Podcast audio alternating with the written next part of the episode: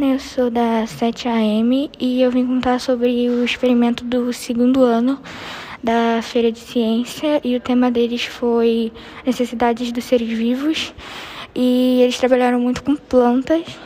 É, eles fizeram um experimento de colocar uma planta uma caixa sem luz e uma caixa com um pouco de luz para ver qual sobrevivia mais tempo. A que sobreviveu foi a com luz.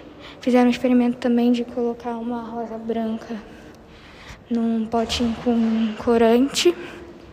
E para eles qual experimento eles acharam mais legal. E eles falaram que foi o da flor, porque dava para eles perceberem mais a mudança. E o que, que vocês acharam do, da feira deles?